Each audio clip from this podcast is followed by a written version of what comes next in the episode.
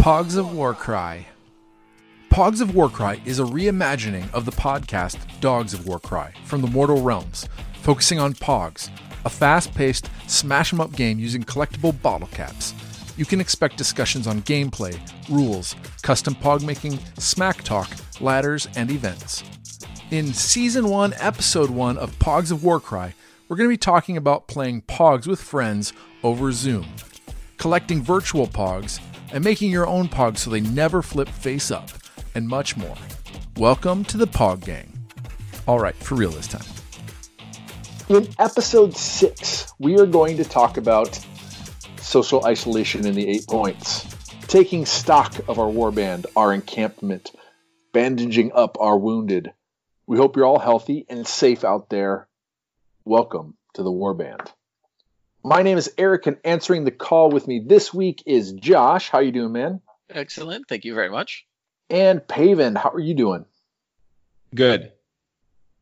Uh, yeah, yeah. I'm glad. I'm glad it's on the positive side. Not as much energy as last week, but I think uh, that's that's all right. Um, uh, we're we all know the situation we're in. We're getting inundated with it. Uh, we're going to take this space here, this time, uh, this week, to just talk about uh, some silver linings, some things uh, that we we can do uh, when we can't get out to game. We can't get out to play with our friends. So how are we going to make use of maybe a little more time here at home, which would typically be out gaming? Um, we're also not going to uh, pretend that we all have tons more time to do the hobby. But here's just some things uh, where you can make some lemonade out of lemon. But we'll get to that victory condition a little bit later. Let's start pounding the hammer on the anvil in the forge of Mithraxis. Oh yeah. Uh, Josh, what have you been working on the last couple weeks? You know, the last last couple weeks have been busy for a variety of reasons. Obviously, we were getting ready for Adepticon, and it's, it's part of that. I had uh, printed off some 3D terrain, both for uh, Dust 1947 and for our Warcry event. And uh, so I spent the last couple weeks finishing up, uh, you know, built built a couple mountains and ammo crates and smoke counters and some other stuff for for Dust, and got that all done. So that was a huge relief off my my shoulders this past weekend and uh, I've got some some items for the Warcry event that we uh, were planning that I'll probably finish painting just to have that for the future. And uh, and but I also finished up my swamp trees, and those are all set to go for a Warcry board or, or other boards. So I'm looking forward to creating some additional uh, sections to my Warcry board, which we can slot those swamp trees in. So yeah, mainly mainly terrain. So it's been quite busy with that. So tying up loose ends and uh, getting stuff off of your in progress uh, board. Exactly. Paven, what have you been up to uh, pounding on the forge? Uh, a few things. First, I've made incremental uh, progress on my eel riders, um, the Akhelian uh, Ishlaen guard, I think. Um, and I was able, I, I got, um, Josh delivered me a set of crystals that he 3D printed for me. Uh, thank you, Josh, because I wanted to replace those in, um, instead of using the flying stands, have them be like swimming past these crystals and using that as a support. And I got one of those painted up. I'm really happy with how it looks. I was able, I got a, I attempted to have a smooth um, gradient on the crystals to kind of give them the feel that they're an inner glow. And so I'm like kind of happy with the new basing direction I'm taking them. I've um, made a little bit more progress on the, the final two.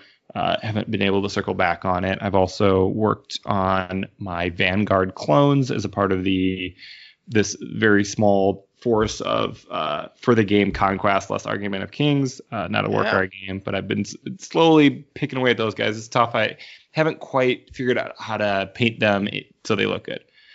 Um, finally, um, this is very loose Forge Mithraxis stuff, but I with the all the excitement coming out with the new Seraphon Battle Tome, I have trudged up to my attic and opened up some boxes and found my old Lizardman army I've been picking and piecing my way through that to come up with a war band to start a new project. So I have a thousand points all picked out and put together. It's using a lot of like new old stuff, but also kind of uh, I have a, a, decent amount of like the well, still like 15 years old, but newer plastics as part of that range, like the um, Temple Guard.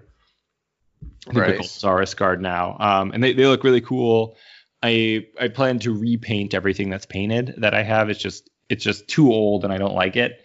Um, since everything needs to be rebased on the rounds and to be like kind of taken up to my normal standard. I'm thinking as far as narrative. Um, we talked I talked last time a little bit about like if you are a non-chaos war band, what are you doing in the eight points? And my kind of my loose story for my my uh, Seraphon is that they are like the last few members of a once a temple that was that existed in the all points and that was simply well, that was just destroyed during the realm of chaos and all the Slann were killed and kind of the whole place was ruined and desecrated and there's only like kind of like a, a handful or a few dozen Saurus and Skinks still left, kind of just rolling around the eight points, kind of looking for vengeance. And I thought they would be kind of specifically like um, predators and they try to prey on demons and all, all foul chaos spawn and these kind of That's things. awesome. And I want to reflect that uh, in like by painting them all up, um, kind of in the color scheme of demons of chaos. Um, so like bloodletters and Tzeentch uh, horrors and plague bearers, um, like not necessarily corrupting the the miniatures, but like having them have that color tie to the different uh, chaos gods. I don't know if that means that they are becoming slowly tainted or that you have a, some kind of intrinsic relationship to the prey you hunt or what. But I thought that would be cool in a way to play around with a lot of different colors on Lizardmen because that's kind of how I like to to paint my Lizardmen. Is like every unit is a is a different color palette. Yeah. So I've done no real work towards that besides like getting out all my old toys, but that is I'm excited to like pick off that project when it when it comes up on the dock. Yeah. That sounds awesome. Nice. And and you got to Yeah. share some pictures of the crystals in your eel riders. Since yeah, I can't, think I since had we can't see you, you got to share Yeah. some pictures. no, yeah, Josh, I'll send you some pictures specifically. Uh, um, I'll also probably send you a new file because I need one more crystal for the champion. Okay. Uh, but yeah, I, I I think I posted it on the Discord. Shout out to the Discord, but I'll definitely share it share it with you guys.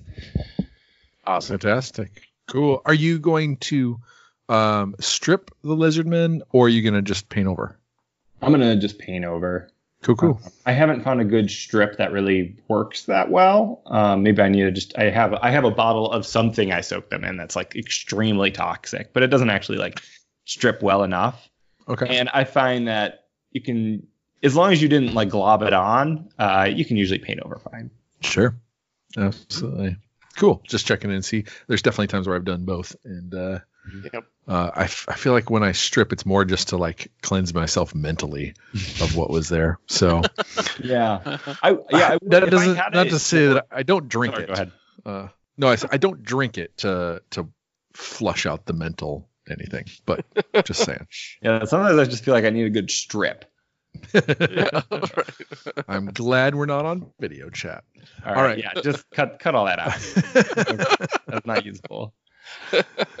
All right. Uh, well, nice job, Paven. I look forward to seeing that next project. Um, Uh-huh. myself, um, I was, I'm also into kind of getting a lot of little things done, focused on a bunch of war bands and underworld stuff. I got uh, the bright flares painted up. I got more than a thousand points of those finished off, based, uh, uh, trimmed, all that kind of stuff.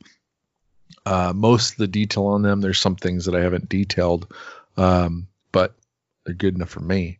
Um, I painted up uh, Hrothgorn's uh, Underworld's Warband. That one I took to a bit of a higher standard.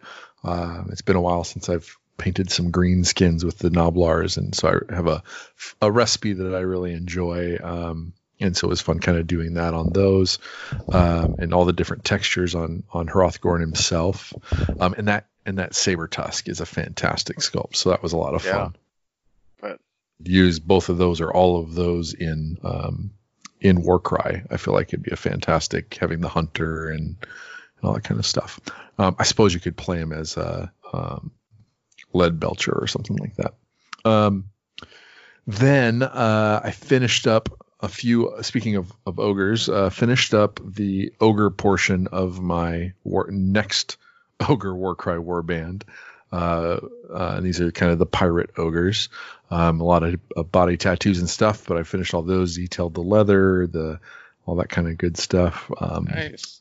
paint chips on their on their can- hand cannons, all that kind of stuff. So um, and then my next project is looking at uh, one of my gun haulers for my ogre um, KO, uh, and and I, I, don't know what I was thinking. I the gyrocopter comes with extra dwarf heads, like with the like aviator caps, and I put those on like um, grot bodies, mm-hmm. like the the gits that are in the like cockpits of the the orc planes, and so they kind of turned out to be gnomes. I think. I think I've inve- I think I've put gnomes into into AOS somehow.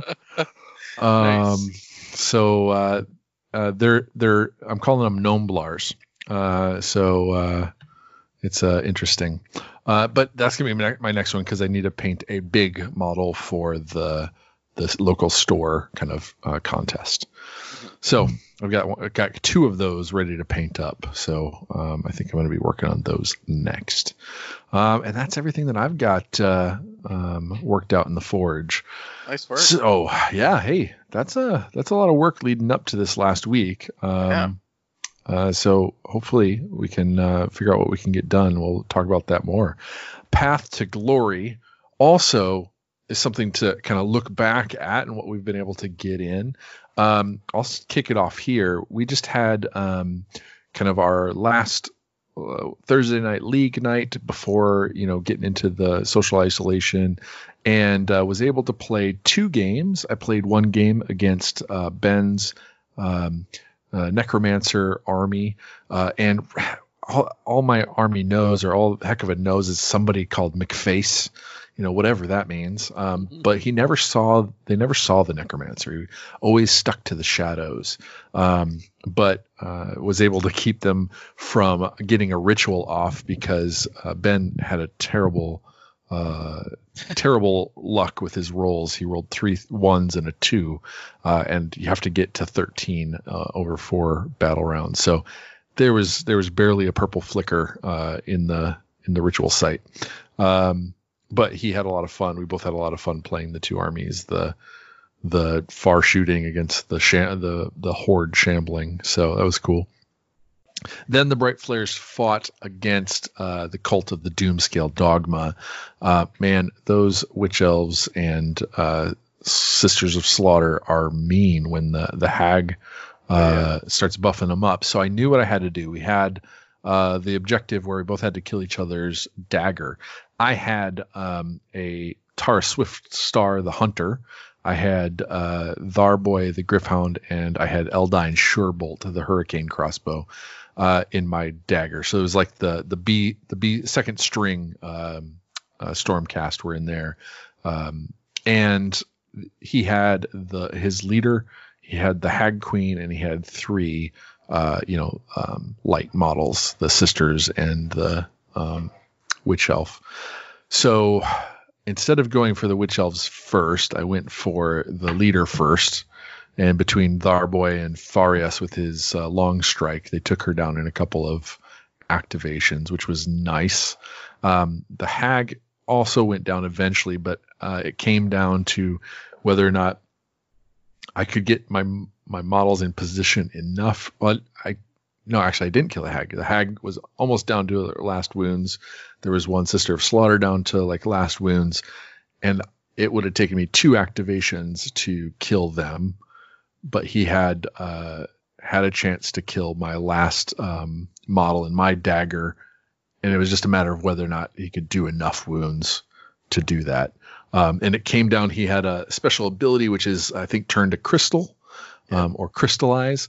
And so he had two dice to roll and uh, if he rolls a six, it does six damage, and if he rolls uh, like a four up, it does uh, one damage.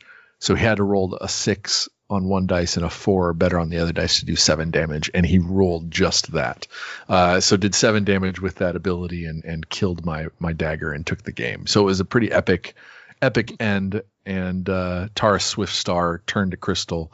Um, we managed to break him out a little bit later, um, but uh, he's got some recovering to do.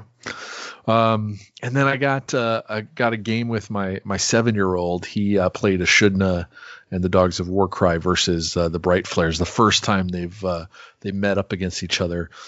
Uh, this was four quarters, I believe, and uh, or no quarter, and um, so there's four objectives, and you score a point for each objective you hold at the end of the battle round. And I, I played a little loose, put my uh, Aether Wing out there to get killed, so we had some good uh, you know momentum. Uh, but he ended up crushing me nine to one, and now he thinks he's the best at Warcry, and that the dog that the Untamed Beasts are the strongest warband in all of Warcry. So I've got to work on his ego a little bit. But now I've got to. Eric, uh, Eric, we need to get him on the podcast. Yeah.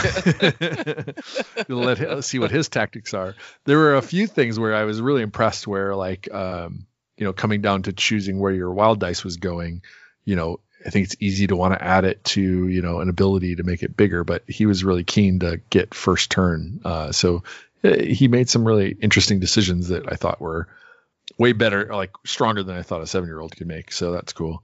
Yeah. Um, uh, so he's he's got some strategy in mind, uh, but in the end, he smashed me. Uh, we had a lot of fun, and now I have a at least now I have at least one uh, Warcry partner in the house. Uh, so maybe I can keep getting some league games in. Definitely. Um, but that's that's what I got. Um, uh, Josh, how about you? How were your games uh, the last couple weeks?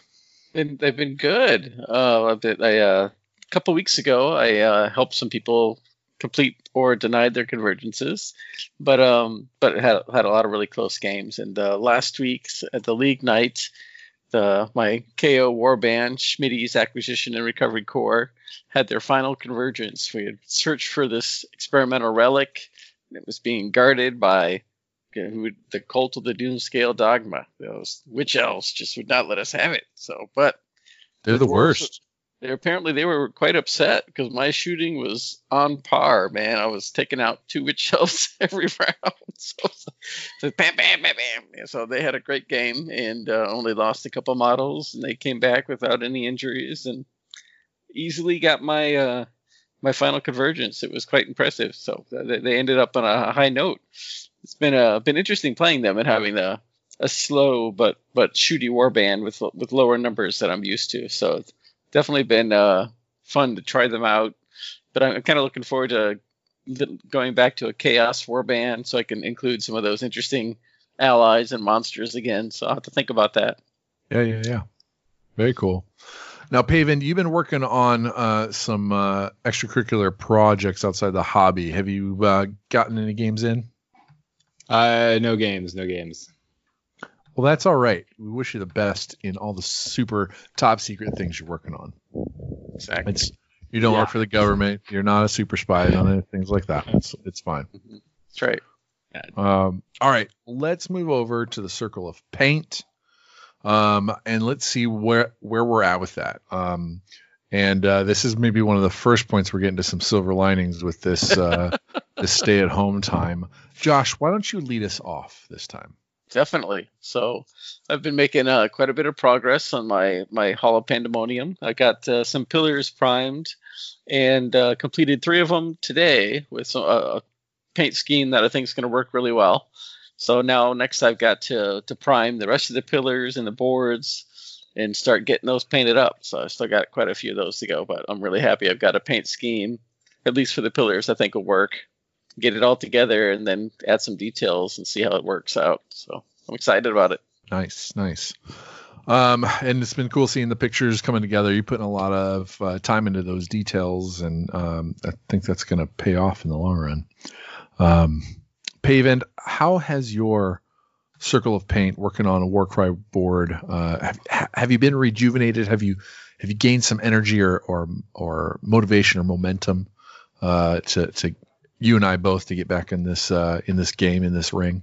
To get So in the it, short the short answer is no. The Oh. longer answer is maybe a little bit. Um, the even longer answer is that I have made a purchase towards what I think my my submission board is going to be. I am going to uh, improve and enhance the uh, the set of like goblin and gloomspite terrain I've slowly collected uh, over the last since Warcry launched. I, I I purchased or I put in a special order for the Lord of the Rings Goblin Town set. Um, Nice. With uh, from a local local Warhammer store. I because it's just it's all platforms. It's all dirty goblin platforms with skulls strewn about, and I think platforms are super fun for Warcry. So I'm hoping I don't quite the sprues don't really match up with the picture on the website as far as I tell. So I don't really know what I'm working with or how much I get, but I do like the idea of being able to have a, a, a such a dense board that you don't need to use the the floor level. Right. Uh, but mm-hmm. I haven't. It's still. I mean, I imagine that my order came through, but I haven't picked it up yet. So that's kind of the most like I bought something. Uh, gotcha. But gotcha. be quick, and if I can figure out how I want to like set up the whole board, I think it should happen quick since you know most of this work I've already done in painting. Yeah. Um, awesome. Yeah, so that's that's where I'm at. I don't know it, if if I can get there, I'll have something I'm I'm comfortable submitting for the challenge. Um, hopefully, I can take it up a notch after that. But um, so that's that's where I'm at. Very cool. Very cool. All right. Um, I have gotten some motivation uh, being uh, kind of uh, back in the house and uh, um, I spent a little bit of time kind of cleaning stuff up. And so I did take out my um, my box of things, my shantytown bits and pieces, and um, uh, got them out, started setting them up, kind of refamiliarizing myself with the pieces that I have. And then I, um, because this is meant to be the shantytown's meant to be built up against the wall of uh, the one of the keeps, one of the cities of Sigmar. Maybe it's Hammerhal. Um, I wanted there to be a castle wall as as the backdrop or as you know one side of this. Uh, I'm not looking to build like a 360 degree approachable, you know, like tower of shanty. So it's meant to be kind of leaned up against this uh, castle wall. Um, so I had some kind of uh, compressed paper packaging, uh, like you might see when you order certain electronics or certain like bottles or glassware or something like that. Um, and so I had some that felt like they kind of looked like walls, um, castle walls, uh, oddly enough. Uh, so I've kind of built those up, glued those together, kind of built up a structure to keep them upright. I haven't painted anything yet or or customized them yet, but um, it's it's kind of given me a good feeling. Kind of, it's accomplishing what I wanted to accomplish. You know, it's one of those things where when you can kind of finally see the vision coming together. Oh um, yeah that was definitely one of those steps of like, okay, yeah, I think if all else fails, I can just glue it all to this, or I can, you know, lean it up against this or whatever. Um, so I, this is a p a thing that has a lot of st- structural uh, problems that I have to solve uh, because it's not meant to look like it all fits together and has, you know, four square walls everywhere and whatnot. So, uh, yeah, it's it's starting to come together. So I've got the stuff out. I've made some progress on the backdrop uh, now to get to gluing and and uh, um, setting things up so that they're uh, yeah that they're coming together and, and and getting put together. So it's awesome. it's starting. Um, and good thing we've got like 12 more weeks now, right? Nope. Nope. so we're gonna keep our deadline. Uh, this is episode six. We got two more episodes. Uh, I've got uh, just uh, like a month. Four weeks. Uh, yeah to a lot of painting yep. for me to do too. Um, yeah. So we're we're we're gonna see how it goes. We're gonna see how it goes. Uh, we did not have uh, a paint session, uh, at least not in person like we were planning on. Obviously, uh, we're hoping to get some hobby hangout and maybe uh, uh, we'll be able to to record and and uh, chit chat. Um, you know, while we're we're doing some hobby down the road. So um, maybe we'll invite you along.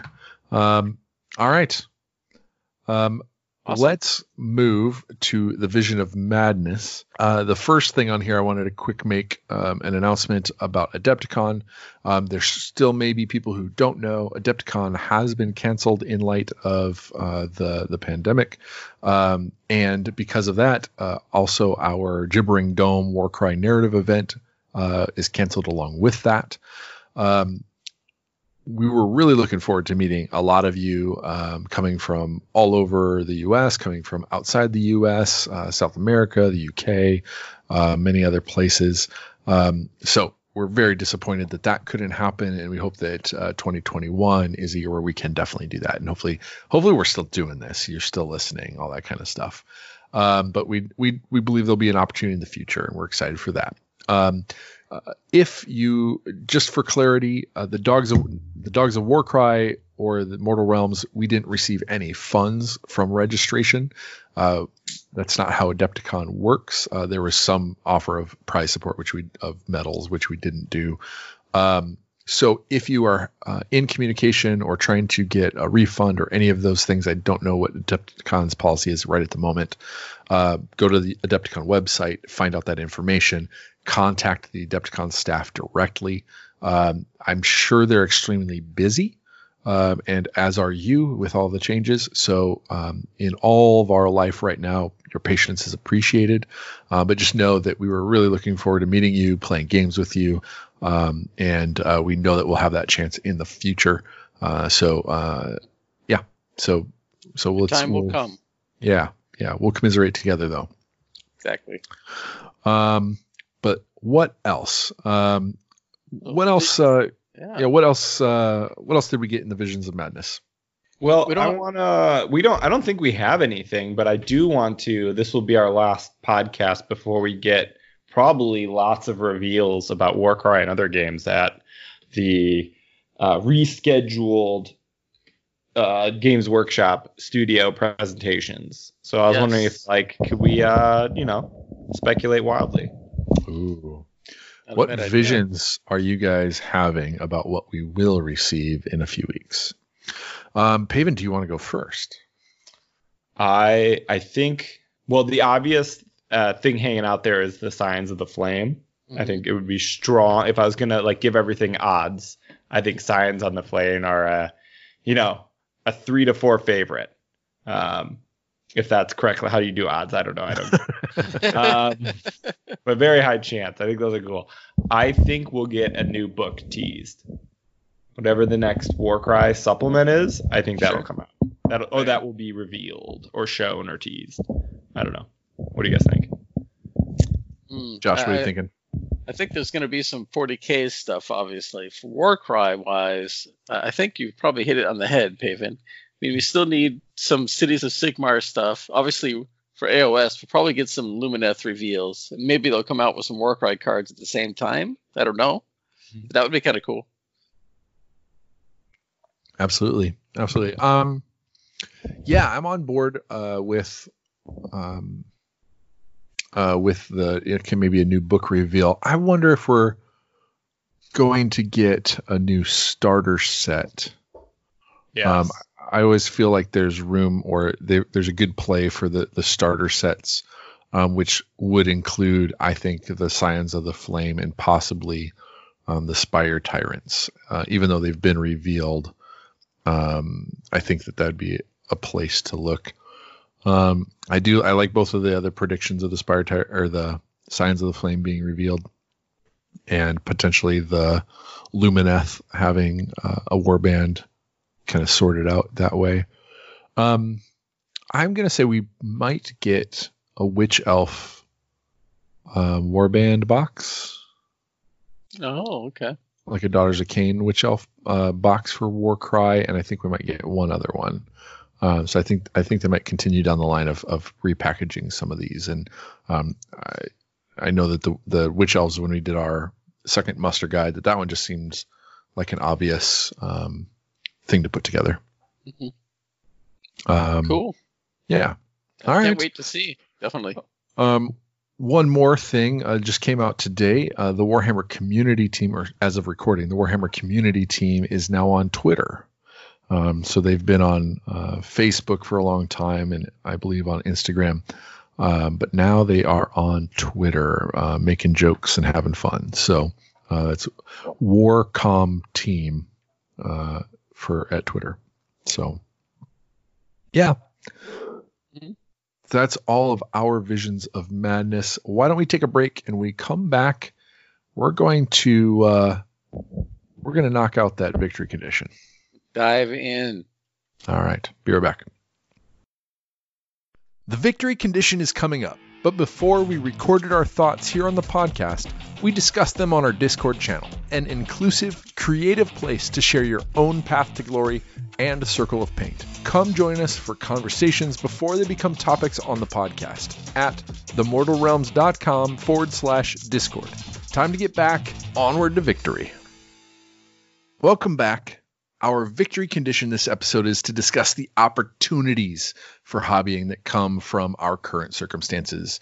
We're following our local recommended warnings and guidelines and are practicing social isolation here in Madison, Wisconsin. We hope you and your families are safe and healthy.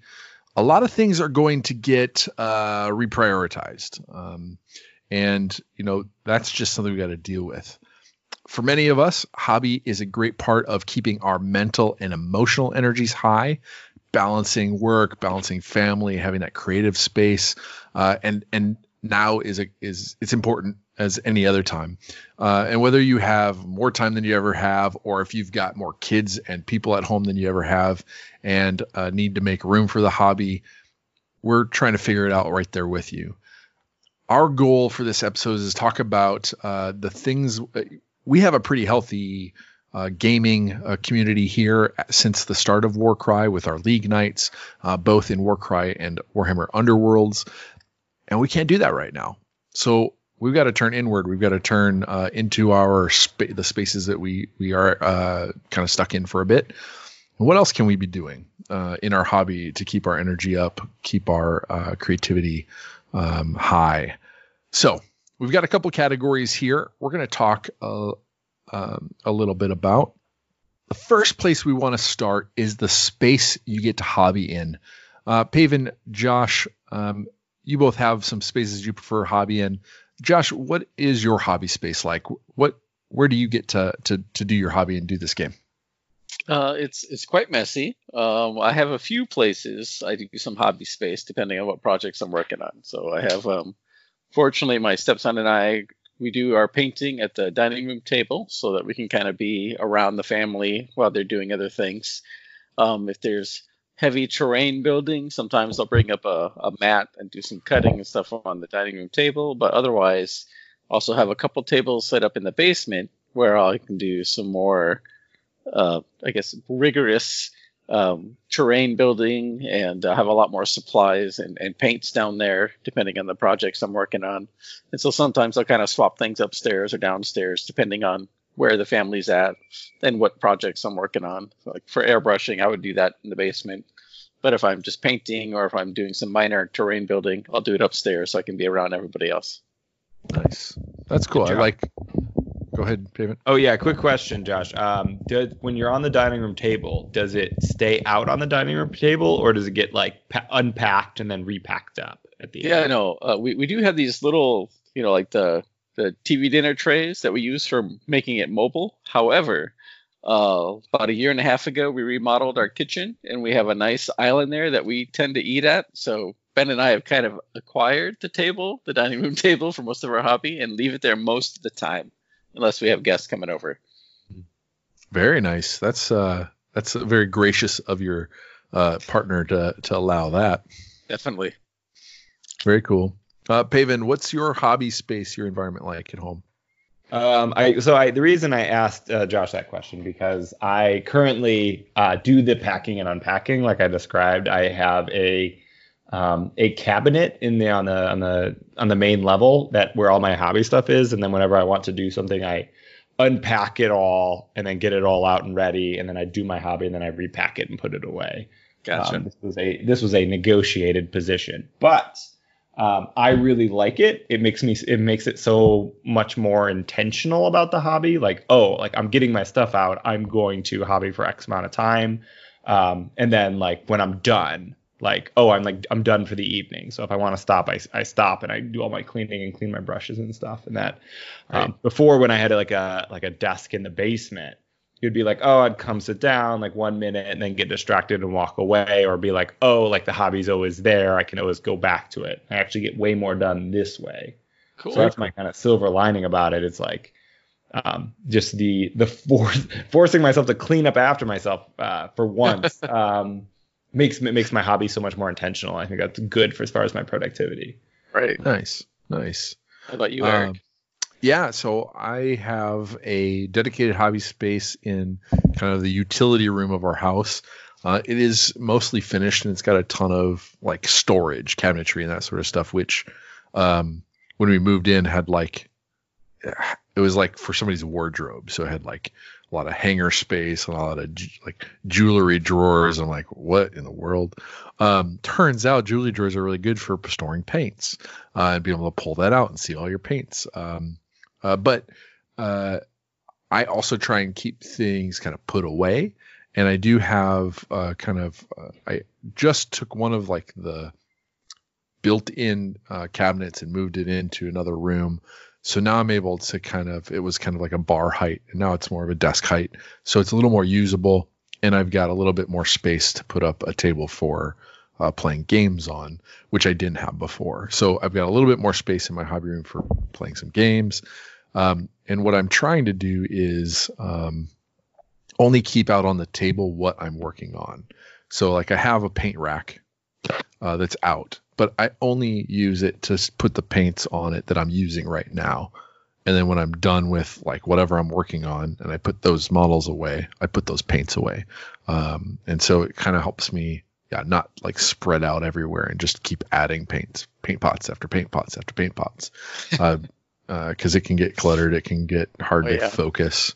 Um, uh, but it was, uh, you know, one of the first things I did because um, I needed to move my home office into this space too. Like not working at the at my office right now, so I needed a place for my computer, and I did not have that uh, previously.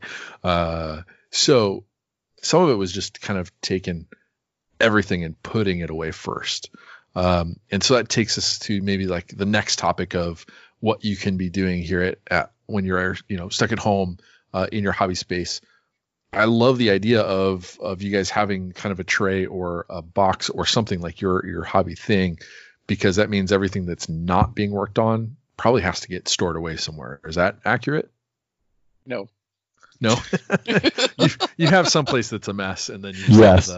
The... Paven, do you put stuff away uh, that you're not working on? Yeah, um, the the number of I have to cite for every cabinet I use uh, four minutes so yeah, yeah I'm very intentional about what gets. Well, definitely everything has to be put away, but also like how it's packed and stored is something I I, I think about. Yeah, uh, but it I like I it resonated with me when you talked about like only keeping the paints out that you are using. My dream is to be able to I don't know if this is a dream, but like I I would love to just be able to take out a project and it be compartmentalized and I have everything I'm wanting to use for that project. Um, and like have all the paints kind of set up and I can move quickly and like get a lot of things done because I'm not like hunting around for what this paint is. Yeah. It doesn't do- with what I'm doing currently because a lot of it is like kind of experimental. Like I don't know what colors I need yet. Um, right. so I do need like to have everything out. But yeah. um, once I'm like working on more um, kind of route stuff where I'm like, oh, I, I just need to get through this regiment, um, yeah. then I can hopefully like just have those things out and nothing else. Yeah. Well, kind of one of the things I've done. So I think we're moving into a little bit of how you can organize your projects or organize your space. Um, I do have a number of like, I want to convert these things down the road or like things that I'm not working on yet. Uh, that rather than just kind of being in a bits box or being, you know, somewhat here and somewhat there, because I've sometimes you collect different things. Um, I do use some of like the plastic um, Tupperware, um, you know, Ziploc type things, the sealable uh, tubs, and it's nice to be able to put a project in there, you know, uh, the bits for things, and seal it up and then put it away, and know that it's all together. Like you don't have to go looking for it the next time. Like you're feeling like, hey, I just want to look and see if I'm interested. Um, so that can be uh, an interesting or a fun way to kind of organize project based stuff, and that stuff scales. Like you can get big enough bins uh, to put, you know 10 guys, 20 guys, um, models or something in there. Um, so if you're interested in doing something like that. I'll I'll yeah. go over the top of you and say like also like if there's a project you have that is out and you don't think you're going to get to it in the next let's say month, I would store it somewhere outside of sight. Um, yep. It, eh, well, that it, it's mostly for me, but I think you you pay a mental cost for being able to visualize an unfinished task and um, I'd rather like minimize that cost, and it's like more satisfying to get everything off your plate that is on deck, um, than to kind of feel like you're on this never-ending hobby treadmill. Yeah. So something Yeah. I want to do is kind of per, like in my in my little cabinet, I have a section of like kind of to-do projects, and I think that needs a good purge because I think there's something in there that I've stuff in there that I've kind of started working on that I'm like not not jamming on, and I don't think I'll get back to for a while. Yeah. I'll just store that away. Well, one of the things, Paven, having uh, visited your house and um, you know played some games, the you uh, have you know where Josh has negotiated hobby uh, working space in the kind of in the main areas of the home. Uh, you have a display case with some of your finished miniatures in your dining room. Uh, Mhm. That's pretty fantastic. Uh, again, for your your partner to to let you have those out. Um, Yeah.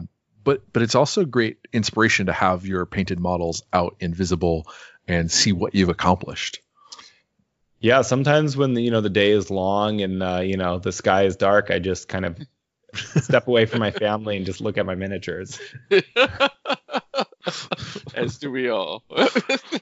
Yeah, yeah. I don't have I don't have an outward like glass display, but I have uh, in one of the cabinets I have a couple of shelves where I was like, you know what? I'm just gonna put everything out, um, so that like I can just see my armies. Uh, and they're pretty crammed together. Like they're this, you know, the Death Army is right next to the Order Army and blah blah blah. But um, but it's kind of it's nice being able to open the cabinet, take a look and see what's there. And I try not to keep any partially painted stuff there. Um, I've got like my Cog Fort army out in hopes that someday I'll pick that back up. But um, but it's nice to kind of see what you've accomplished and see if you want to add to something or you know take something to a higher level. It's kind of Yeah. nice to it, in in the same sense of having stuff put away. It it definitely feels more organized to have like a home for things. Yeah, it's also great. You have people over and they're like, "Oh, what's that cool stuff?" And you're like, oh "Yeah, don't get me started." yeah, you. I'll, I'll give you. A, I'll give you a chance to back out now. Yeah, I'm like, Take it. How how much do you want to know? um, yeah, yeah. The organizing space is definitely something I'm still uh, trying to figure out and work on myself. So Yeah, I mean it's it's tough because uh, you know uh, I I'm fortunate that some once in a while I have like a a home remodeling project and that's in air quotes because I do a terrible job at it. Uh, but every once in a while you get um, get to buy a new tool that can also help you in your hobby. Um, and you know like putting that stuff away and having stuff to like where do you store it? Do you store it in the garage with your your uh, repair stuff, or do you do you store it in your hobby room? Because really, that's what what it belongs to. Um, but yeah, there's a lot of things that are hard to organize, and we don't always have the cabinet space for it. We don't always um, have that sort of thing. I think uh, I do think bins and and that sort of stuff are great for keeping things from getting wet. Um, I'll often use uh, the, one of the things I like to organize for, and uh, you know, unfortunately, this is for kind of being ready to play and go out and game. Um, but I'll also use kind of a lot of those Sterilite storage tubs to like organize uh, my my ready to play stuff. Um, so I'll put all my army and my cards and stuff in one of those, um, and so that I can just pull out that that bin and take that to the store or whatever.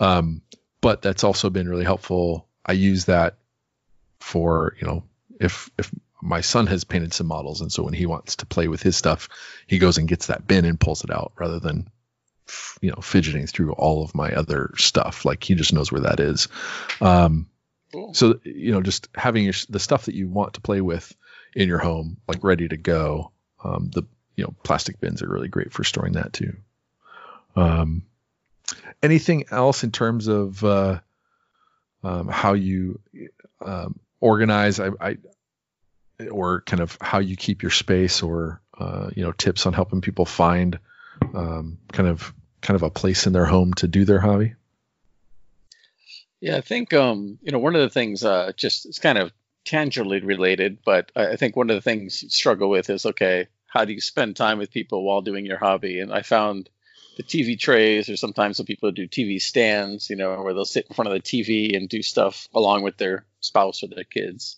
So Yeah. you know, I, I just encourage people to find a, a good way to to be able to do both, because you know, you, one doesn't have to exclude the other, and you know, unless you wanted to, or unless you're spouse or children have other things they want to do. But but yeah, there are definitely ways to to combine the elements if you know and make it work. So yeah. Now, when I, um, you know, last week when uh, started moving stuff home and kind of preparing for kind of home office, getting stuff cleared out and put away was a great opportunity to uh, clean. Uh, and I don't mean just put away, but also in this time sterilize things, kind of, uh, you know, scrub things down, uh, use the the magic eraser on you know anywhere paint has gotten on things, and uh, you need to just kind of clean it, start fresh. Um, and I and certainly there's um, good health practices there. I've had a couple of like basement um, hobby spaces where I I know in one one of the like the first um, uh, places I rented um, here in Madison, there was some mold issues, um, and so it wasn't until we kind of like our, our, we had gotten kitties and they were like coughing or sneezing or something. We're like, what's going on? Uh, and I was feeling a little ill. So kind of cleaning up and moving stuff around and uh, doing that stuff can help you kind of make sure that your hobby environment is clean. And uh, you know, obviously, right now we're we care about uh, germs and and uh, and that sort of stuff. Uh, so getting a chance to deep clean stuff every once in a while is a great way of forcing yourself to put things away, but also you know keeping your the space that you're you know eating food and uh, you know drinking on and all that kind of stuff kind of just clean it up and and and make sanitize it.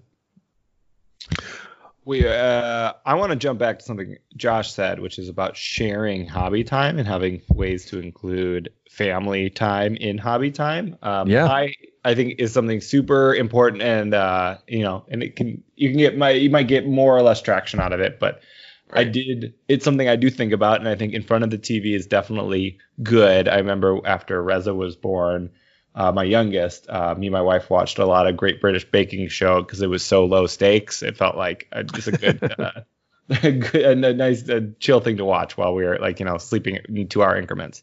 Right. Um, but I also worked on my Maw-krusha and uh, doing that, and I got to do that like in the vicinity of my wife and it felt like we were together and I still got to make hobby progress. And um and uh so that was great. And it, and actually completing that Maw-krusha was something I never thought I would be able to do after our second baby. Um so that was dope. Uh, also something we've tried as a couple is um, and I don't know if this will work for anybody else, but we've we've really enjoyed me painting, and she would read a book aloud to me. So it'd be like we're both oh. reading the book, um, that's cool. So yeah, very cute. Uh, maybe it's it's worth a shot if that's interesting to anybody. But that's that's one thing we've tried. Does she work for Audible? Just no. kidding. um, no, I think that's great. I mean, I think the the idea of space of who you let into the space. Um, yeah, I mean, like getting to play some games uh, with my son, and you know, the kids have been here a little bit more. I try and make some space for them to to be able to come into the hobby room uh, and and you know paint some things. So I like that idea of again kind of making making your hobby a little more familiar to your family. It's pretty cool. One of the things uh, that could be important right now uh, to as you're kind of getting situated back home, you're trying to figure out what do I what do I have, where am I at, um, how's it going to work with other people, um, is taking stock of your model collection uh, what you have painted, what you have unpainted, what boxes, what kits you have. Um, have you guys uh, taken stock of of maybe your backlog or your um, you know Paven, you were talking a little bit about uh, you know going up and looking at an old army and saying, "Hey, I think I could bring this back to life." Um, what was the last time you guys uh, you know did some of that or taken stock of your whole collection?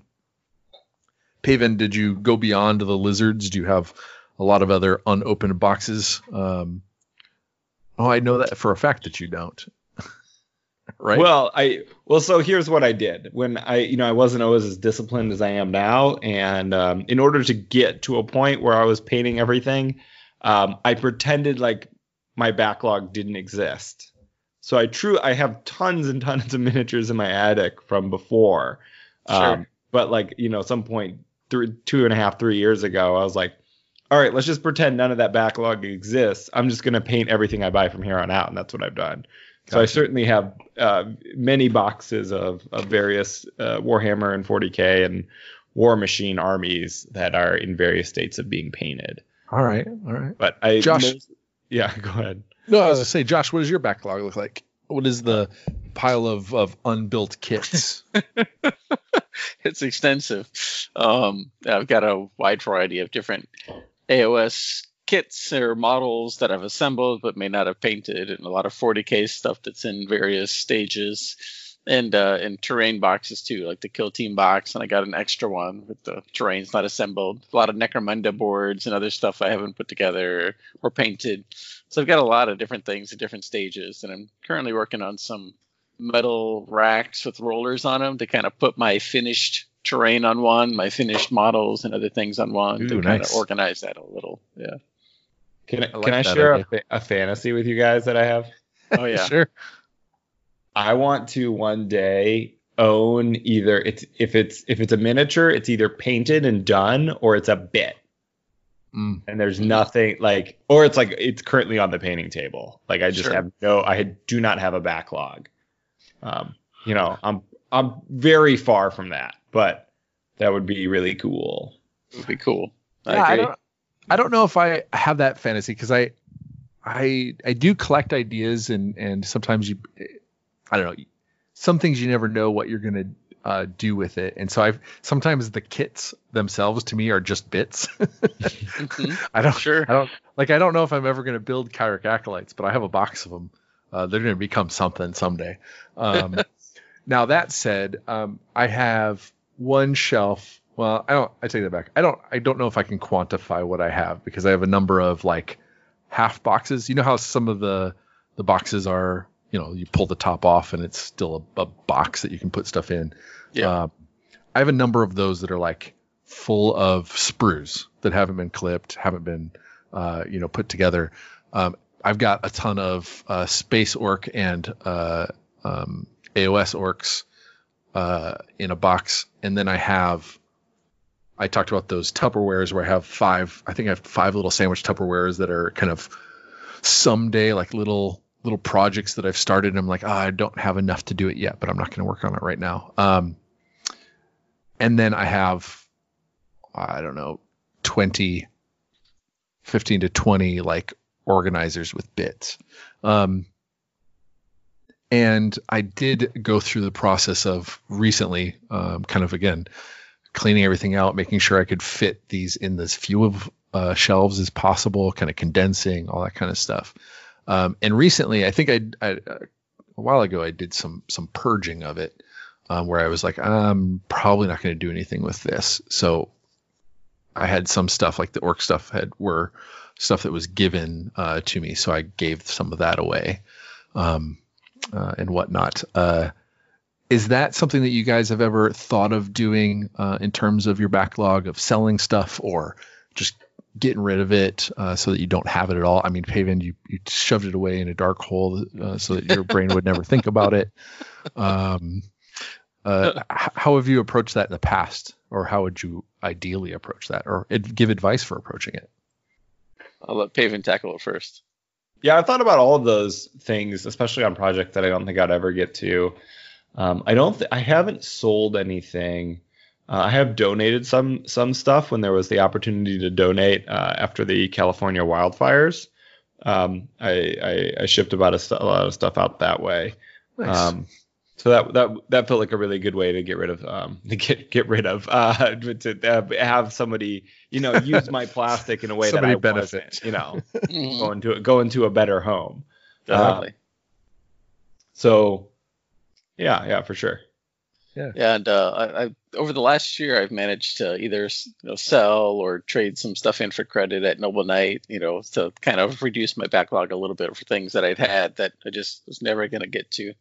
But I also have a bunch of models from games that no longer exist, like Confrontation or Clan War, where I really love the models. And so I still have a lot of those, and there's they're unassembled. Some are assembled and primed, but I've got them in cases, kind of stored away you know, sometimes I can use them for a different game system or role playing games or something. But got a lot of those that you know, not really sure what to do with, so I just kind of keep it packaged up until something comes up someday. But Yeah. Yeah, I've um I definitely like. Uh, I've done trades. Like if I've got a box of something and somebody that I don't need and I got it somehow. Like I really, I rarely buy stuff on impulse. Um, other than like if I have just a, a concept, an army concept idea, I'll start collecting some stuff. Um, but I rarely. There's once in a while where I'm at the store and I'm like, I just need to get something. I need uh, the what is that called the sh- the shopping The therapy itch. or uh, whatever it is. But um, mostly I mostly I buy for a purpose, but once in a while I have a kit that I've come across or um, got for a deal or or uh, whatever, and and it's nice to to trade. Um, but but once in a while I'll yeah I'll sell off some stuff and see if they're especially if they're new in box and whatever. Um, I'll get rid of them. Once in a while I've been able to trade stuff. Um, now the thing um, thing I love to do is um, when I am done with this with a sprue or building something, I love taking the bits and organizing those. Um, do you guys, uh, Josh, do you do any organization of your bits, bits, or do you just have kind of like a box of bits, or what do you do for bits? Yeah, typically I just put the sprue back in the box with the instructions in case I need to know exactly where it came from and kind of stored that. However, with my my Kharadron Overlords, I have started like I got a organizational box and I have started clipping those off and, and sorting them in a bits box. But it's the first time I've done that. So and I haven't finished it yet. Still working on that. But Nice. Paven, do you have any bits collecting uh, or storage? Uh, So yeah, I do have a somewhat of a organizational system for bits. It's not I haven't gone through everything, but new stuff I buy, I generally try to like get it into a realm of type of bit. So I kind of have a destruction bits pile and I have like an Eldar plus elves bits pile because I want like thematically similar things to be together. Yep. Um, like it would be hard to make like an iron jaw weapon work with the with the craft world Eldar. Like in yeah, it, it, usually those bits are not very not I wouldn't say incompatible, but um, like rarely do I need to make those changes. Um, Yep. So that's it, it's loose. I mean, it would it would be a f- super fun project to like bit a like a, ties like a section of my collection, um, nice. but I haven't done it yet. yeah. Oh, I, uh, know it. I uh yeah, I got those. I've got a number of of these like 11 inch by 6 inch organizational things that are are from Home Depot that are like for screws and whatnot. Um, they have little dividers and and such. And I most often will. Most of them are like there's a Stormcast one, there's an Orcs one, there's a Orruks one. So there's you know the two different um, types. Um, but there's a few that are more about my army theme. So I've got a, my Cog Fort uh, one. So it might combine stuff from uh, the Empire, and it might combine stuff from uh, the Skitarii um, or you know Mechanicus. So I might collect them together because they're part of a project rather than part of the source. Sure. Um, yeah. Same with, uh, well, it's interesting for my ogre. I've got an ogre box, but then I have a bug claw box. So both of those, there's enough stuff that is like Tyranid focused or ogre focused. Those are separate. Um, but the, you know, they kind of overlap. Um, so some stuff stays separate. Some stuff comes together. The Drukaridron's another one where, you know, the, the different Eldar stuff or whatever things, uh, kind of come together to make that work. Um, but I've got, like I said, yeah, I've got about 15 of those. And, and I, whenever I'm done working on a project, um, especially again, maybe when I, I was not trying to clean things up, at some point you've got all these bits and you got all these things just strewn across. And then you go and pick and you got to like separate them all out on your table and then get your bin out and put them away. Um, it's satisfying, but it can be time consuming if you're, if you're not too, uh, judicious with how you pull all that stuff out. Um, trying to find the right bit. Sometimes I, there's times where I can have five or six of those out, like all over my table. Like, oh, is it here? Is it there? Is it wherever? Um, but it's, it's nice to have them when I need them. Uh, uh, and I, I will say like, I can't, I can't let things stay on my floor too long. Uh, one thing my wife generally uh, stays out of the room in terms of like lets it be messy, uh, but once in a while she comes in here with the the vacuum, and I have to make sure I have everything picked up off the floor. Otherwise, I, I'm sure. I've I've lost you know tens of dollars worth of uh, bits uh, to the vacuum. Um, we'll- so I got I got to keep it clean a little bit. Um, um, but uh, talking about uh, kind of supply, um, now would also be a good time to kind of restock on the things that uh, you use all the time. Um, so, Josh, uh, what are some things that maybe this past week you've restocked up on, or you're thinking that you need to get, uh, make sure you got enough of? Yeah. Uh, so uh, uh, my stepson and I have looked through our paints to see if there's anything we needed right away. But uh, I picked up some quarter inch MDF board today to make some more Warcry boards. And uh, you know, super glue, plastic glue are always you know things that we're gonna need as we're putting kits together and, and, and working on stuff. So those are kind of the things I thought about primarily. Nice. Yeah, glue. I mean, there's so many different things that we glue. Um, it's a pretty important um, piece. Um, yeah, I think for me the same things like uh, I feel like I dull razor blades uh, pretty quick. Um, you know, so having you know those tools uh, at the ready. Um, you know, I've been thinking like, do I need? I do have a backlog, obviously.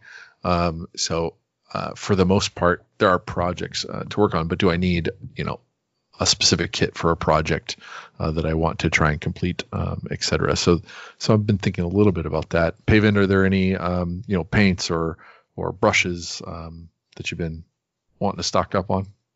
So yeah, uh, the paint, uh, paints and brushes I want to stock up on. Yeah, I'm always. Um, I think it's something I'm always trying to improve. Kind of like what tools I have access for, because I am trying to improve myself as a as a hobbyist. And I think one of the ways you can improve is just getting access to better tools and techniques. Um, and when I, you know, we mentioned earlier when you're feeling that kind of itch to buy something in the store, whether it's to support the store or you just want to come home with something, um, I, I've usually like scratch that itch by like expanding something I need hobby wise. Um, so I recently bought recently bought some varnishes because I want to, um, you know, use those to get like more dull, uh, like gloss or matte effects on my miniatures. It's not something I've explored. Um, I am looking specifically at expanding into a range of contrast because I really want to play around with those and because I really want to paint more stuff and get more stuff done, and that seems like a good way to speed some things up. Uh, but I haven't done it yet. Nice. Yeah. Contrast is a fantastic kind of, uh, you know, thing to think about. Um, uh, I've got a couple of brushes that my, my mother-in-law is a folk artist. And so she's got a, f- you know, a line in on, uh, some, uh, of the, the Winsor Newtons and a, and a Habco brush that I like to use. So I need to, I've got a little bit of a line there that I don't need to, to rush out for.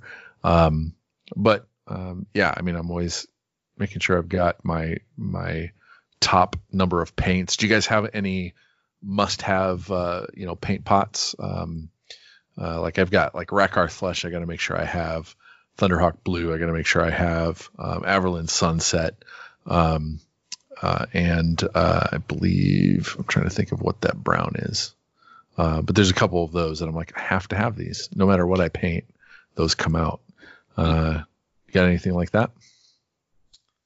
Yeah, I don't. I've got uh, I've got you know craft paints. You know the big bottle ones you get at the craft stores. I use a lot, mostly for terrain.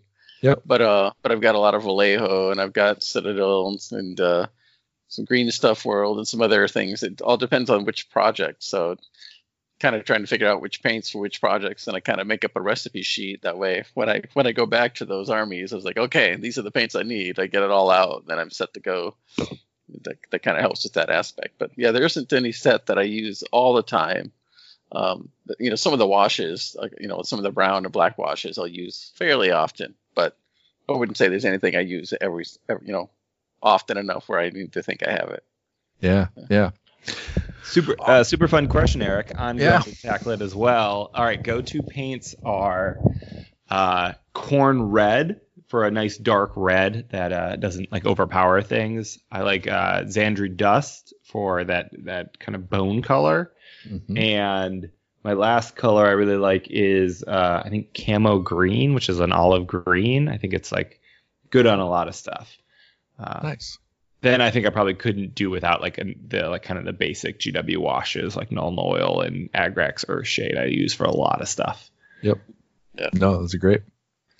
Um, I think it's important if you've got these, uh, you know, if you've got a couple of those, um, you know, the other thing too is like I'm obviously uh, we're not going to be out to the store for a while. I'm trying to find uh, you know something to pick up, uh, get a last purchase in for for our local guy. Make sure that uh, uh, they've got you know a little bit extra coming in before we're we're gone for a while. Um, what about uh, let's move over to your current projects. Um, now we've had uh, Adepticon was canceled. We talked about that. The three of us had some, you know, we're working on some uh, rules projects for that, uh, getting that wrapped up. Um, we've got, you know, uh, Josh, you talked about some of the models you've been 3D printing, etc. Uh, what are some advice you have on kind of working on the current projects when you don't have that event going on? Uh, Josh, you've made some really good progress. What are some things you've been thinking about uh, with events canceled and having uh, you know projects partway done? Yeah, so you know, obviously uh, the the events were were the priority over the last uh, couple months. That and the Circle of Paint Challenge have been taking up most of my time, and uh, so you know, obviously our, our Adepticon event was canceled, so I had the models ready, and I haven't finished painting the particular models we were going to use because I, I, think I have plenty of time, and, and we figured out a color scheme that would work well, which should be pretty fast. But uh, but some of the things I was working on for the other event I was helping run, um, I had to mentally I had to finish those up and then pass them off so that I could unburden myself and turn and focus on my circle paint challenge. So that was definitely something I felt like I had to do to mentally reprioritize. Okay, that I got that done. My obligation is finished. Now I can move on to this personal project again and work on my terrain. And then, you know, at the same time, I'm still thinking about, okay, well, what other aspects can I add to this terrain element? What other war bands am I interested in maybe putting together for a painting competition? You know, so I'm still thinking about those kinds of things, but they all tend to be more, you know, one to two months kind of time range that I'm thinking about.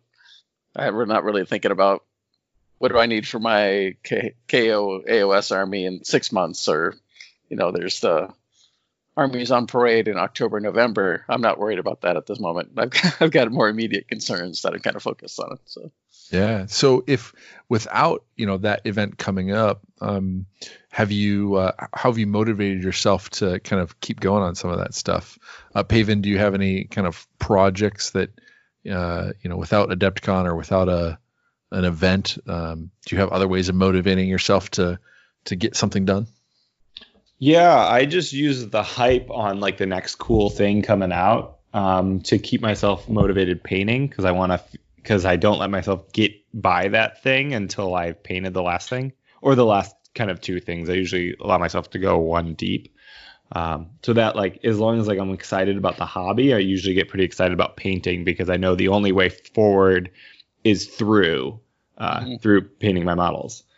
Um, but I have certainly have like kind of three projects I'm working on, which is usually more than I'm than I uh, than I have, and I'm so breaking all the rules. Yeah, I'm hoping I can bust through them quickly, and but I, I carry around a sense of guilt around uh, with, with, with having that many projects going, so I do want to quickly have that off my conscience.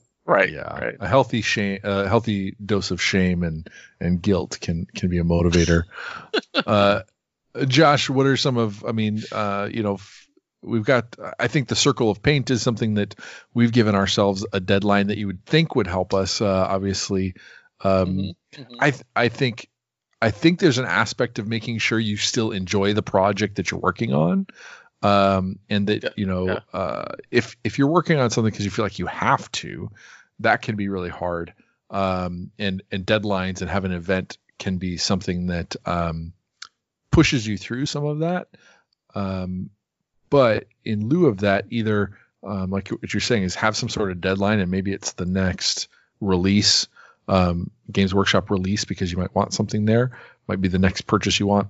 Um, but it might be it might be okay you know reprioritizing the project you're working on uh, putting it to the side for just a minute because the you know you've been burning uh, the the the candle at both ends on it and giving yourself a breather from it um, oh yeah uh, too yeah and I, I found in terms of you know trying to especially with the events. But sometimes when I've got other things in my life going on and I'm trying to get some hobby stuff done, sometimes I'll kind of print, you know, those free, you know, March calendar from the web, and then I'll just kind of jot in each square. Okay, put a wash on these models this day. Uh, you know, this day I'm going to try and do this. You know, and it kind of gives me something to kind of work towards.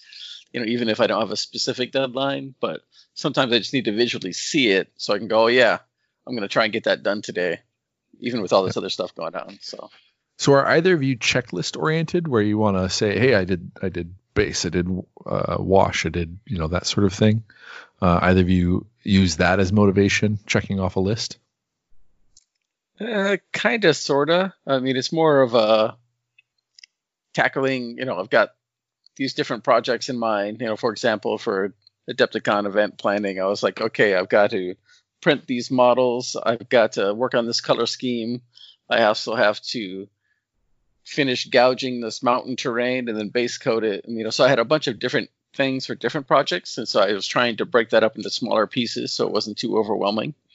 Yeah. So I'd kind of spread that out over a day. So kind of like a checklist. It's like I'm going to tackle this and this today. I'm tackle this and this tomorrow, but not not as uh, linear as you're suggesting, I guess. Okay, cool.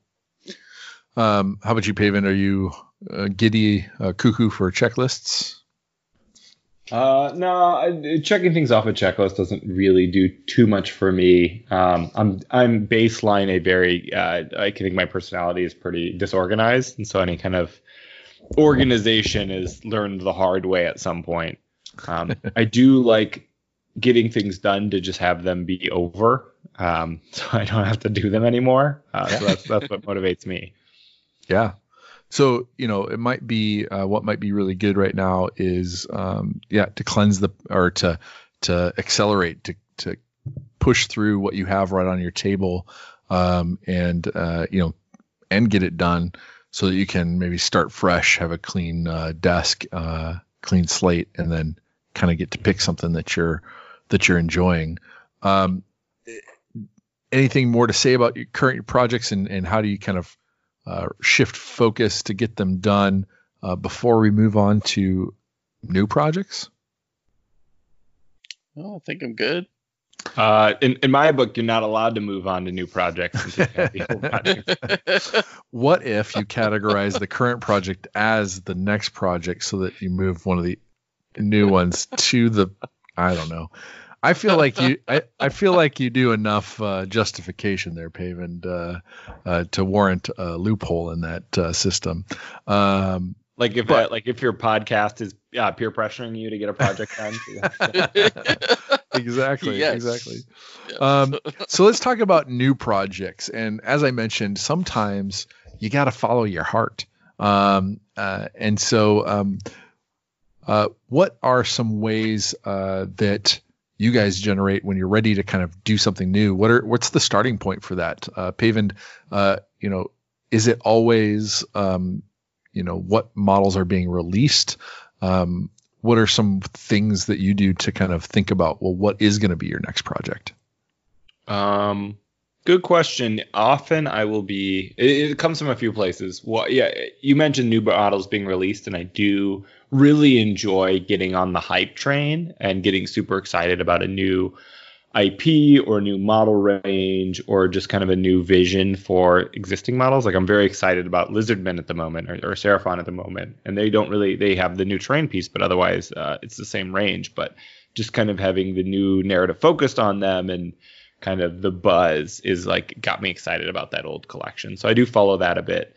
Um, but otherwise, it's often like, what can I use next? Like, what is going to be like, what am I going to bring to, I don't know, uh, some sort of league? I don't play a lot of games, but I do play some, and that's like a very kind of satisfying thing to like work towards. Like, oh, I'm putting forth this effort, and then I'm going to be able to reap this reward. And I find, you know, playing with all painted stuff kind of my jam.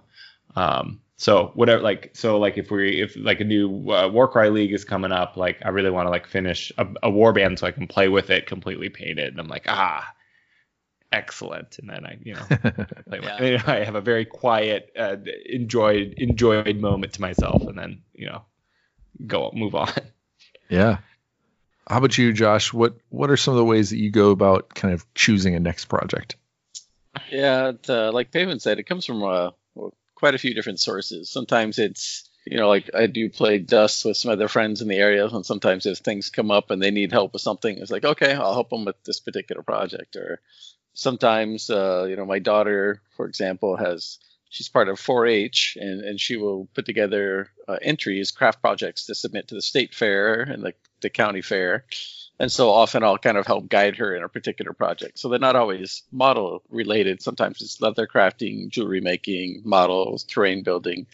And um, so it, sometimes it's just based on helping someone else that I'm associated with or as part of my family. And other times it's new models that come out or narrative leaks. It's the story that really drives me in a lot of the aspects in terms of like, oh, this this would be a really cool board. I've got ideas. I want to make this. Or it could be like, oh, what if this warband had this narrative background? Oh, I really want to put that together. You know, and so some of that kind of drives what models I'll put together and, and what books I pick up to read the lore to get ideas for future projects. So, but yeah. I spend a lot of time kind of reading narratives or browsing images and artwork on the web to kind of get ideas on color schemes and tone and things like that. So, yeah, I feel like um, a lot of your projects get instigated by uh, somebody else going, "Hey, we, we should run an event."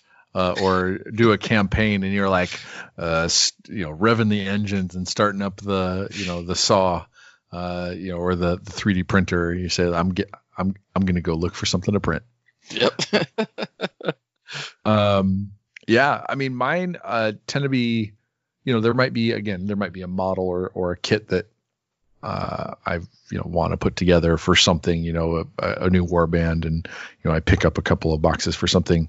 Um, usually for me, it's some sort of inspiration of I want to build this army. You know, I want to mash these two armies together to make a new army, um, and and then I can't do anything but that. Um, and so sometimes I avoid that. Like I avoid avoid thinking about uh, new armies or new ideas because I I'll in. obsess. Yeah, I'll obsess about it. I won't. Yeah. I won't be able to stop like looking at models online and comparing them and and trying to you know I Google uh, you know this size versus that size. I want to see the two models next to each other. Will they work? Won't they work? Etc. Um, and then it it becomes yeah, it just kind of becomes I don't know. It's it's one of those things where then the army becomes something that's mine. Like in the idea phase, it becomes something that's mine, uh, and you know the story starts uh, coming out. The um, you know the I start with heroes. Like what are the cool heroes that I get to to shape the the army around, um, and all that kind of stuff. So then I get into you know then I get into uh, writing things and comparing things and uh, doing Photoshop mock-ups and buying kits and destroying kits and all that kind of stuff. Um, Cutting up kits. So. so it it often for me a new project is is a new idea that uh, and and similarly sometimes I get kicked off a project by running into a barrier. So um, sometimes it's I'm on a project and it just I hit a brick wall with it. Um, and again, sometimes it's better for me to not force it and let it let my brain come back to it later and fall in love with it again. So, um, uh, but yeah, so um, you know, Paven, you talked uh, another another goal with a new project, uh, getting everything you know, getting everything painted. I've been loving warbands for that reason, like being able to create small little, you know, pocket armies uh, that you could put a new narrative to. Um, and and Warcry has been fantastic for that. Um, and yeah. so, um, uh, yeah, I can't can't even believe how much I, I love that. And Necromunda has some of that as well. Um, but um, um, you know, I have I had an idea when Warcry first came out, uh, before I knew how many other warbands were going to come out, of painting the original eight. Um, obviously, the Scion's not out yet, but so the original seven. Um, uh, uh, so that was an idea that I had that'd be kind of cool to take on during this time, get the other war bands and get the the chaos war bands and, and paint those up. Um, any other kind of new projects um, has have popped out? Paven, you mentioned uh, your your old Seraphon, um, any other terrain uh, uh, projects you guys have on the docket, or or inspiration for uh, something new, a new project to start on, or during this time where we're isolated. Definitely. Um, uh, you know, so some of the things for Warcry, I, I still need to finish up the kind of washes and highlighting on my starter terrain. And I, I picked up a few of the other box sets um, there. So, you know, additional to to build taller Warcry terrain, I need to assemble and paint that. And then I've also got the the graveyard set and uh, I'd really like to get the Chaos Beast painted up and some of those challenge battle scenery elements and warbands. And you know, there's there's a lot of really good options. so it's more more tackling the immediate um, you know uh, circle paint challenge, and then uh, using that to kind of drive my enthusiasm into putting together some of these other challenge battles and, and warbands to to play on that new terrain. I think. Yeah, yeah. I, I, mean, there's a lot of projects I have rolling around in my head that I'm that I'd be excited about pursuing. Um, I would love to. I want to see the the new Lizardman Ziggurat in person to see how how that looks and how it can be incorporated into a Warcry table because I think it's cool and tall, and you could kick mm-hmm. people off it, and that'd be really fun. Um, King of the Mountain. yeah. Otherwise, I have a um, a chaos. There's I gotta figure out how to get, put a chaos warband together at some point. Um, I, yeah. I, I don't quite have the hobby vision yet, but I do want to, and I want to play around is with in some um, with with those guys and the, all the cool monsters they have access to. Um, Josh mentioned the challenge battles. I would love to pick up that set of Age of Sigmar objectives, which yeah. is kind of where a lot of the Trial of Champions challenge battles uh, kind of incorporate into, and I would love to be able to set those up and play with them. Um, so that's that's a very uh, bite-sized project that could be taken on. Um, I like a lot. I, I have a I eventually have a some sort of hobby project with them. I think eventually. Uh, the new I I'm jam I'm very excited about all of the new Lumi, uh, Lumineth Realm Lords. Is that right? Yeah, yep. Lumineth Realm yep. Lords. Very excited. Uh, very cool stuff. Uh, I'm waiting to see more. I don't know if they're going to have a Warcry support right away. Probably not, but um, that would be a, a, really a fun surprise. Mm-hmm. Uh, other projects that see, this is why I have to be disciplined because I always have like about a dozen projects I want to do at any moment. Yeah. Um, yeah. And what was it? What was the other? What was the other thing? Um, Cities of Sigmar I didn't mention, um, but also oh yeah, uh, there's a couple new, new, really cool uh, Underworld warbands that are coming out. Um, definitely, I'm definitely gonna pick up the Ironjawz. Probably no, uh, so hopefully I'm ready for them when they come out. Uh, because I do have a large Ironjawz army, and those minis are dope. And there's just three of them, and I really want to paint them up um, yeah. for both Warcry and Age of Sigmar and Underworlds. Yeah, yeah. But the three for um, yeah, yeah, yeah. It's all, it's it's the brand synergy at Games Workshop going. Uh, but also, I want to say that the new Daughters of Khaine warband has the best Daughters of Khaine sculpts in the range coming out for Underworlds. Oh yeah. Mm-hmm. Um, uh, maybe Morathi, uh, uh, with, withstanding or whatever, whatever, whatever, whatever it means to say that Morathi might be also very uh, better, uh, just because of like how impressive that model is. But like these sculpts are like the I don't know the six of them are like the best example of their type. Like they're so dynamic, they're so fun. Yeah. Um, yeah, really, really uh, home run on on that warband. So that might push me forward to like try to start a Daughters of Khaine warband. Yeah. Nice. nice. Yeah, no, they look they do look awesome. I agree. Uh, so like I'm out of breath now. So. and I've read a I've read a few books lately too. It has some really neat themes that you know again like oh maybe I could make a really scary twisted Sylvaneth warband or you know so you know again some of the things you read kind of inspire different ideas and I'm trying to have the same discipline you do Paven and not take on too much at once. So Yeah. I think I um I uh, just recently, yeah, one of the things that kind of like, uh, you know, the thorn in my side that I had to get was the halflings from the Blood Bowl team to turn into Gnoblars for my my uh, ogre Warcry warband or my second one. Um, and so that's one where I've I've got that box waiting. I've kind of I always open it up and I always compare some bits and put a few things together. I'm like, okay, will this work?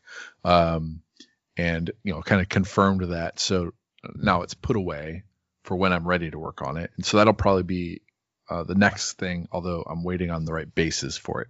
So it's always like one of those things where I'm like, all right, I can't get the bases for it that I want for it just yet. So once I, I'll put it away. Once I get those, then it'll come back out. Um, I've, uh, excuse me, in December, I was uh, ready to work on. I'd kind of, I hadn't figured out uh, the ironclad for my my ogre Kharadron army, um, and I finally figured out what pieces I was going to put together. So I was super. I got amped up. I got you know tunnel vision. So I went and I ordered the things that I needed, and then I waited because it wasn't uh, coming yet. We had some uh, trade issues with uh, China and the U.S. or whatnot, and and so like it just stalled. And so I'm like, okay, uh, maybe I could take this uh, Sector Mechanicus stuff and turn that. So I ended up building this like sidetracked because I hit a wall into this whole ogre uh, army um, or ogre uh, Kharadron, you know, blah blah blah. Um, and uh, so I've finally got all that stuff in. So I have all the pieces that I think I need, all the materials, the expanded uh, polystyrene that I need, um, the wires, the tubing, etc., um, the plastic card to create my new ironclad. And so that's a project that's kind of I've I've had in its boxes. I've had it for about a month. I've had all the pieces, and I'm like just waiting to finish up. I'm maybe maybe it's Paven's influenced me, um, but I'm waiting to finish up a few of these odds and end uh, word bands so that I can pull that out and start really digging into it and like immersing myself in it. Um, so I definitely have a really tasty project that I'm uh, that I'm ready to get into.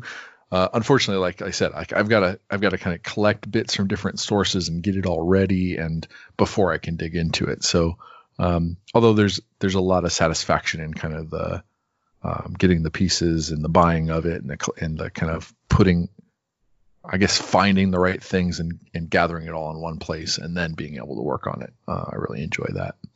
Um, uh, the last thing is that uh, for our league painting competition, which we're going to still try and do, um, uh, even though we won't be doing kind of the final few weeks of our league, uh, is a warband. So I've got a warband painted, but one is a, a single miniature. Uh, and I would really like to get either the Sphinx or the Fomoroid um, or the Cygor, uh, because my my untamed beasts have have beaten that in the challenge battle.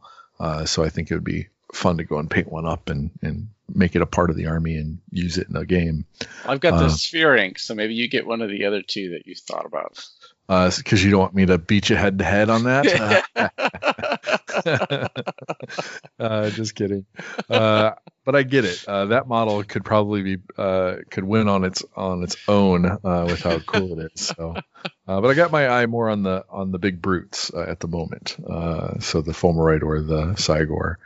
Um, but I think I would love to pick up one of those as kind of a something in the box, a palate cleanser, or uh, you know something to get to uh, when I get stuck on something else. But um, yeah. Um, anything else? Uh, any other inspiration for new projects or or helping our listeners uh, think about ways to to get something going? Yeah, no, I think that that covers most of it. Uh, you know, again, you know, the time where you're uh, potentially spending a lot more time with your family, uh, it could be a good time to introduce family members to aspects of your hobby or help them with a creative project that that uses some of the skills that you've developed and teach them. You know, so definitely a good good chance to do that.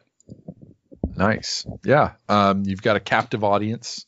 Um, maybe get the the significant other into uh, a game or two um, you know, trade off for uh, things that they want uh, done around the house, etc. There's a lot, a lot of that to do. Um, I, you know, getting the kids into it, getting them painted, getting them gaming, um, all that kind of stuff. That's a that's a project, um, and sometimes you need to take the long game with that, right? Yeah, uh, you don't want to rush into it. Uh, maybe ease into it with your your tray out by the um, uh, by the TV when you're watching stuff together, and then you uh, you know get some building on the table, and then maybe you just get a display piece on the mantle. Um, lots of things to to, to work up to. Um, uh, thanks for sticking with us. Uh, hopefully, we're providing some inspiration, some ideas uh, for more time spent at home uh, and different ways to hobby when you can't get out gaming, um, or if you want to, you're spending a lot of time with family, you want to get them gaming with you, or you've just got more time and you, you're not sure what you're going to do with yourself. Um, so let's talk about developing new skills. Um, we always uh, see um, people who are better at painting than us. We see people that are better at gaming than us. We see people that are better human beings than us. Um, so at this time, let's think about some new skills we can, de- can develop. Um, first of all, obviously, we've got to develop some patience um, and uh, some some mental fortitude. Uh, those should be some good things. We've talked about maybe some. It'd be good to get some more organization. Um, what are uh, some skills? Think about some skills that you guys want uh, to develop maybe in this time, or have always wanted to. And maybe this is the time to do it. Um, is there anything that you're uh, kind of uh, a spe- is there a specific technique or tool set or anything like that that you think would be uh, now would be a good time to jump into it? Um, for, personally, for myself, uh, so something I think about, maybe I'm trying to think about more when I start a new project or pick my next project is like what kind of experience do I want to have on it? Like what do I want? Do I like what do I want to learn? Which I think is related to the question you're asking. Yep, at yep. least, at least, um, like do I want to try something I've never done before and I know that's going to take me way longer and I might not get as good results? Or do I want to do something I know I know how to do and I know like all the colors are already picked out for me and I can knock it out quickly and get like a lot of stuff done, but maybe I don't learn as much. Maybe I don't progress as a hobbyist. Um, so that's something I want to try to be more intentional about in the future. Like you know, it, not only chart on like what I want to what what model do I want to have painted at the end, uh, but like what kind of experience do I want to have painting uh, said model. Yeah. Um, no, do- I do something similar with when I do something similar when I start a new army. I'm I'm often looking for what is something I could do here that I haven't done in another army, whether that be more sculpting or um, you know a certain type of of technique, like more. Um, I remember when I did my started my death army, I wanted to do more wet blending, so that just became something I did throughout the army more. Um, so I think that's that's that's a good tip. Do you have more to add to that? Uh, only to answer your question more directly, I think is as far as the skill I am the most excited about learning or where I want to push my uh, hobby horizon, just inching it forward as I do want to get more into contrast, and I think I mentioned that before, and work with that type of paint and those kind of skills relating to it, like uh, thinking about undercoats and and and and how we prime and how to get the most out of that medium. Very cool. And have you uh, um, you got a game plan with that? Do you have a, a, a YouTube channel or a, um, any tutorials that you're kind of leaning on for that? I feel like I've consumed a lot of contrast related content since it's been released and I just Okay. like oh cool and then I you know I just don't buy the paints cuz uh I don't know I already have recipes for a lot of my miniatures and they're expensive. Yep. Um, but I want to yeah start I want to like save up my pennies and invest in like a good solid base of of of like a, a good variety I can use to try and like the medium and um, like the primer they recommend and kind of have all those things to kind of play around with. Nice, nice. Uh, Josh, are there any um, skills or abilities that you're hoping to uh, gain or you've thought about wanting to gain and, and now could be a good time for that?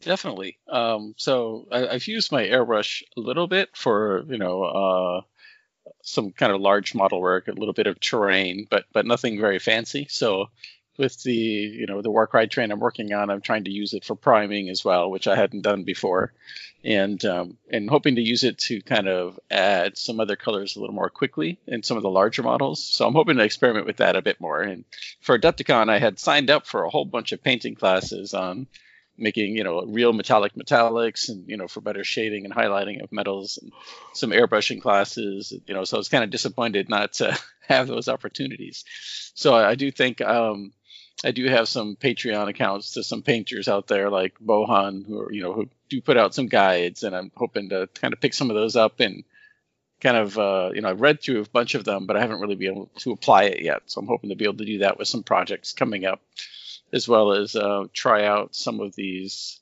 um, water mixable oils paints that I have for terrain, which is supposed to be kind of kind of nice for. I haven't had a chance to try them out yet, but I've got some that I think would add some really cool effects for some terrain pieces.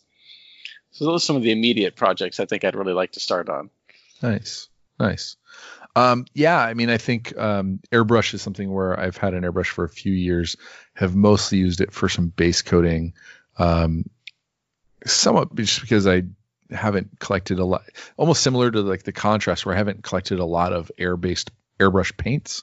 Um, and so even when I try and thin stuff, I tend to not thin it enough and, and clog it up. And I've, you know, I need to get myself to a point where I'm, I set myself up for success, I think.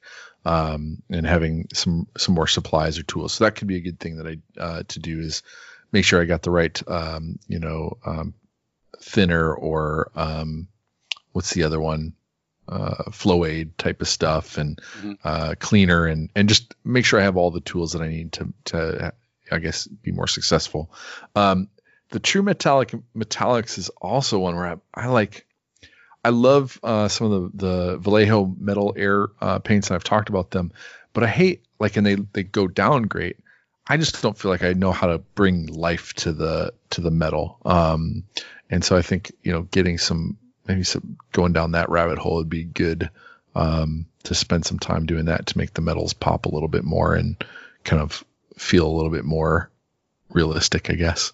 Um, uh, I think there is, I don't know, uh, sculpting, uh, learning how to sculpt with green stuff, uh, and having the patience of green stuff. Um, it's one of those additive uh, art forms that you know you you create a base layer, you let it uh, cure, and then you add on some more, and that takes a lot of patience. Um, right. So if that's that's a skill you're looking for, this could be a great time to uh, you know grab a load of of green stuff and some um, uh, aluminum wire and and for armatures and start sculpting some minis or or um, you know that sort of thing. Um, I'm I'm pumped. I did uh, get to do a couple of. Uh, I picked up a few contrast paints for my uh, Bright Flare army, uh, and it's been fun, kind of doing. I think I did all contrast with them. Um, so picked up four or five of them and had them. You know, got to apply them uh, uh, in a few different ways, and um, I'm excited for you to to see what you do with that. And then, yeah, I'm trying to think. there's, I have a display board that that I've wanted to do for my Drukhari Drawn for a couple of years since I had the initial idea, and I've just been constantly um, intimidated by it. Um, it's a huge project. It has some foam carving, um, and uh, I probably need to just sit down with it and figure out what do I want to do, what techniques am I going to use, and then start learning what I need to learn uh, to to get that complete for either Adepticon 2021 or you know something in between. Um, and I guess that would be a, you know uh, also a good new project is what do you want to do for for Adepticon next year? Get started now. Um, but uh, yeah, if there's any new skills, display board's a fantastic kind of project to learn new skills and terrain and painting, etc. Um, anything else or any any um, as opposed to techniques are there any um, sources that you've been meaning to to take a look at um, and and glean and figure out maybe something that would inspire you to pick up a new technique? Yeah there's a lot uh, it's it's almost overwhelming in some cases. I mean, there's a lot of Patreon accounts where people have guides and tutorials on YouTube. Um, a lot of really neat YouTube videos for terrain and modeling and painting, and uh, Instagram and, and even Twitter. You see a lot of people presenting excellent work, and they'll share how they kind of did some stuff. So uh, I kind of get inspiration from all of those places, and I think I just need to when I find the right project, then that's when I'll kind of start diving into a particular source. Yeah, Duncan Rhodes has uh, started his own uh, kind of painting channel, tutorial uh, YouTube channel. So that could be a great one to uh, kind of jump in um, over this time. Um, uh, Darren Latham, who's a heavy metal painter, put up some tutorials that I think are only going to be up for a limited amount of time. Um, so if you can go and check those out, um, uh, he's a fantastic um, high level like single miniature painter. Um, um, Paven, do any resources or uh, people that inspire you that you go back to and and pick up something that they're doing?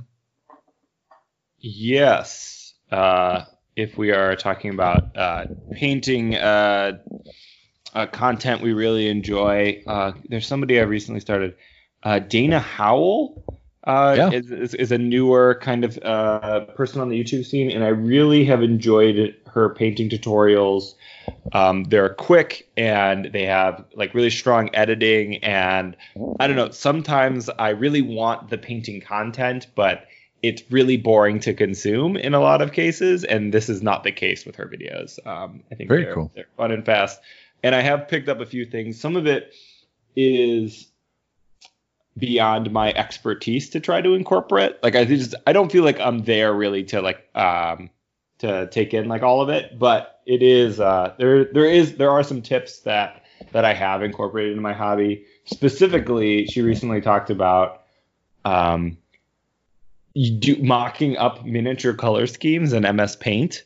Uh, Nice. instead of trying to do it on the model, and I have done that a couple times, and it's certainly way faster. Gotcha. Although, although one time I did it and then I painted it and I was like, this doesn't look good, and so you know your mileage may vary. Definitely.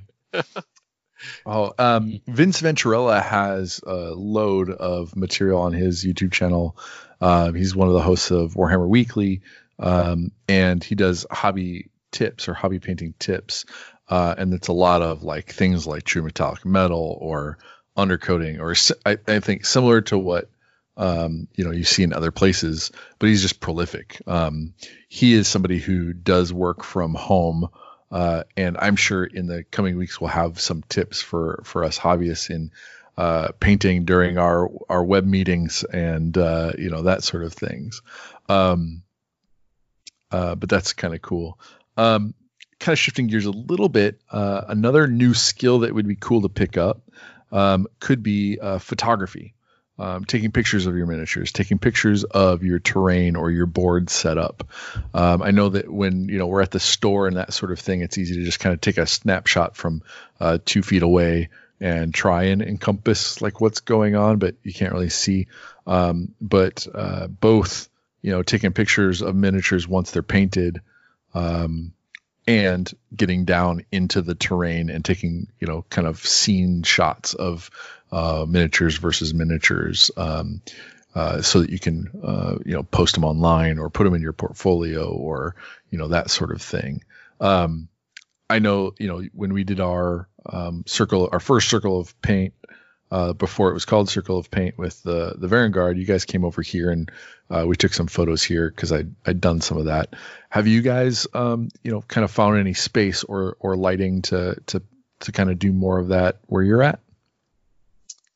I have not. Um, so last year for the Ever Chosen painting competition, I actually my model was chosen at the Warhammer store, so I actually Nice. got this kind of foldable white light box. And uh, but I really haven't taken the time to figure out how to use it well, or you know, to take. I've done some playing with my phone for adjusting the light, uh, you know, and, Yep. and yeah, but other than that, yeah, I, I think that's a great idea. Is like spend some more time taking more interesting pictures of our games and models, as well as better pictures in general. Yeah. Um, another one is I always see in photography is when you get really cool scenes, almost like the Games Workshop stuff. But I've seen Tyler Mengel do it, um, and a few other people do it, where um, you can either print out or use a green screen for the backdrop.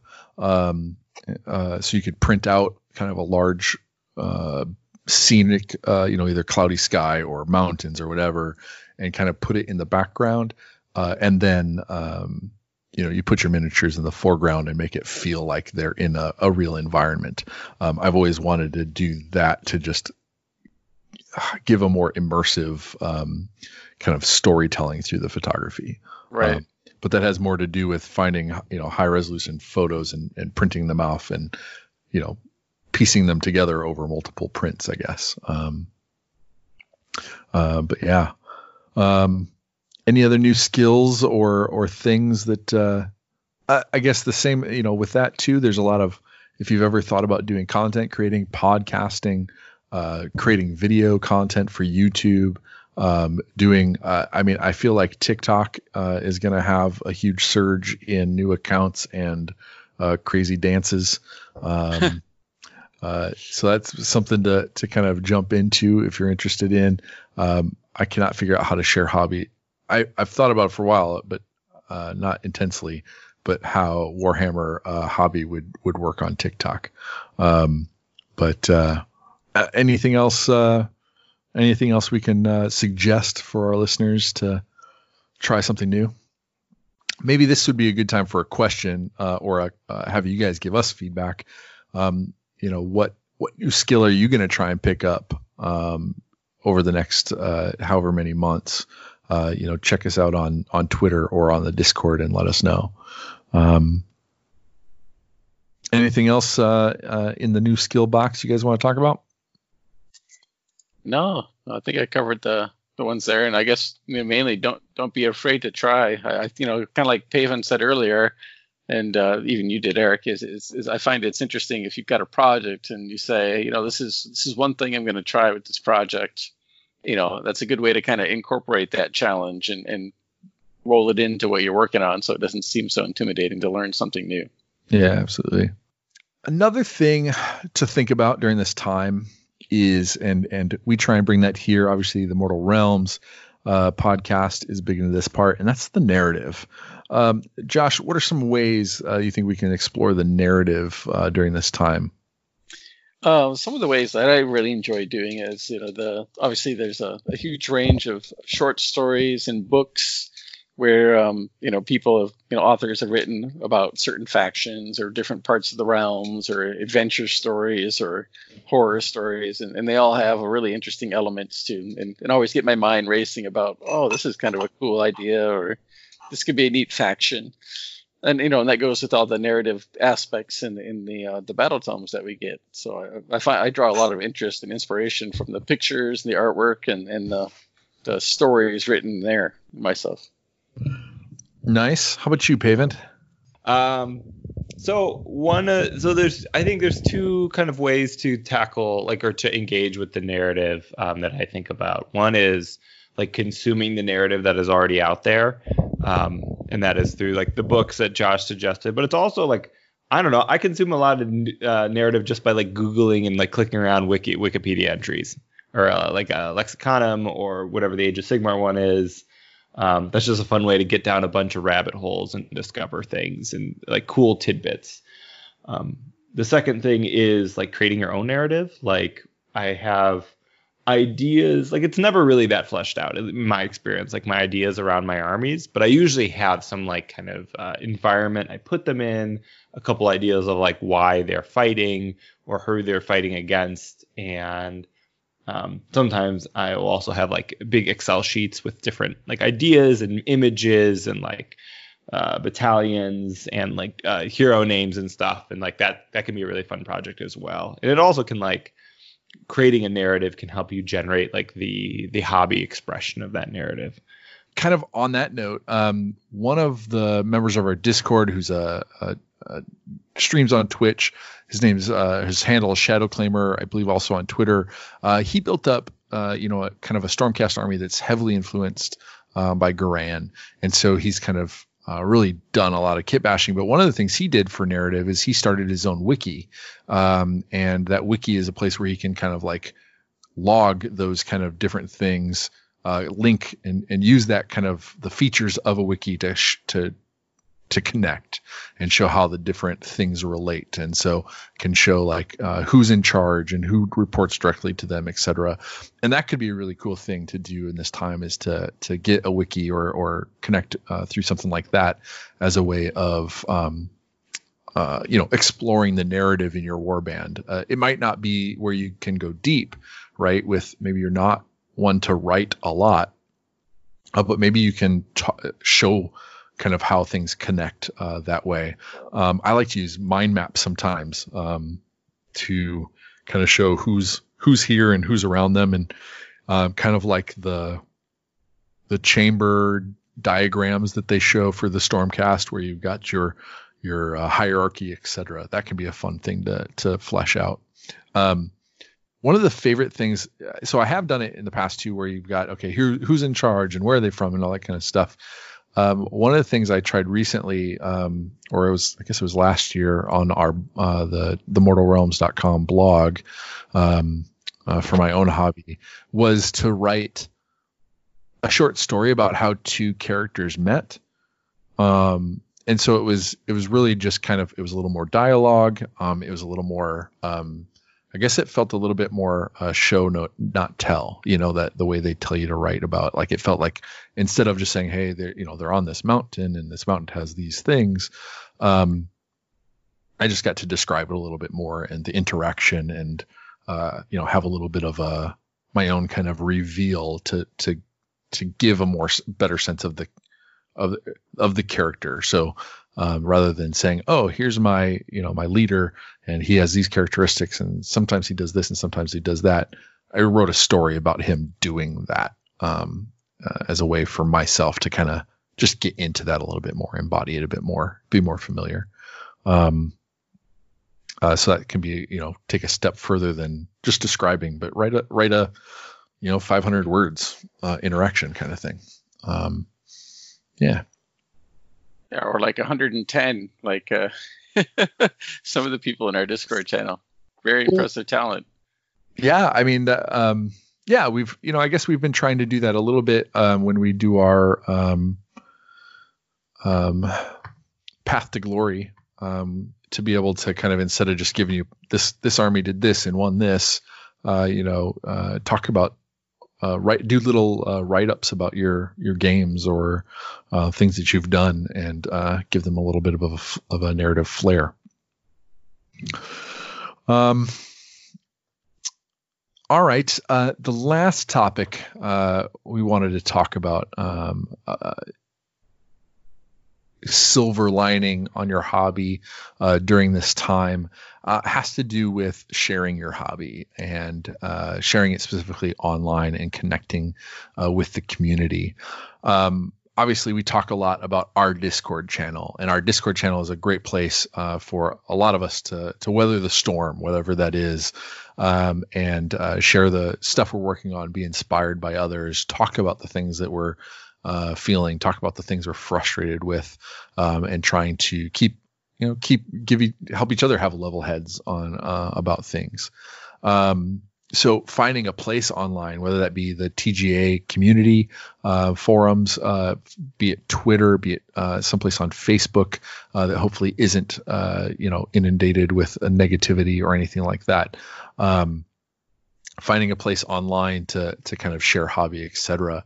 Um, what are some places, uh, you know, or or ways that you guys would suggest um, being able to share hobby online? Uh, uh, Josh, what are, what are some things that uh, you would like to share or have people share?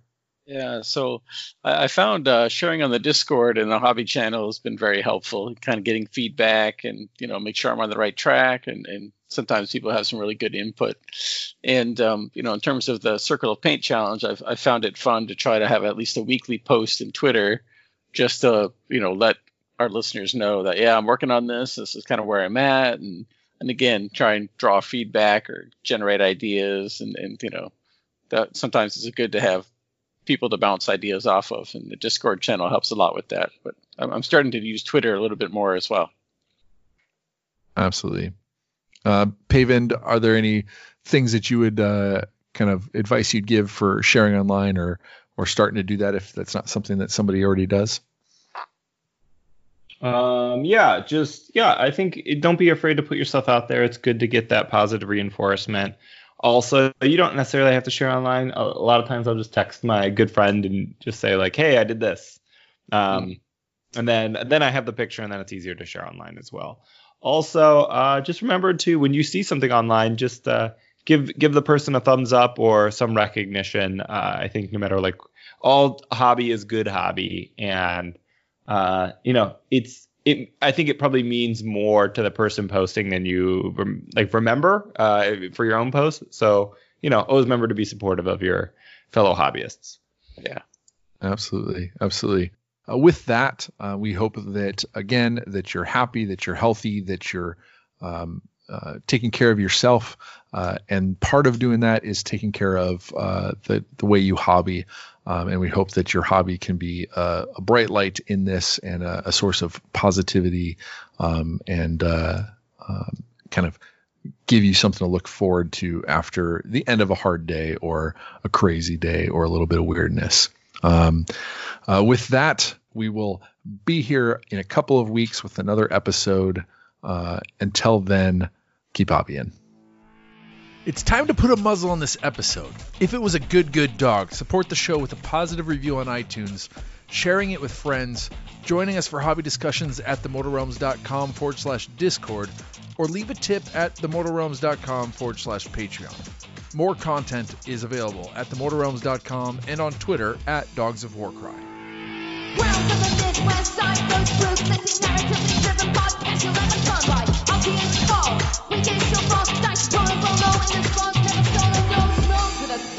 War cry.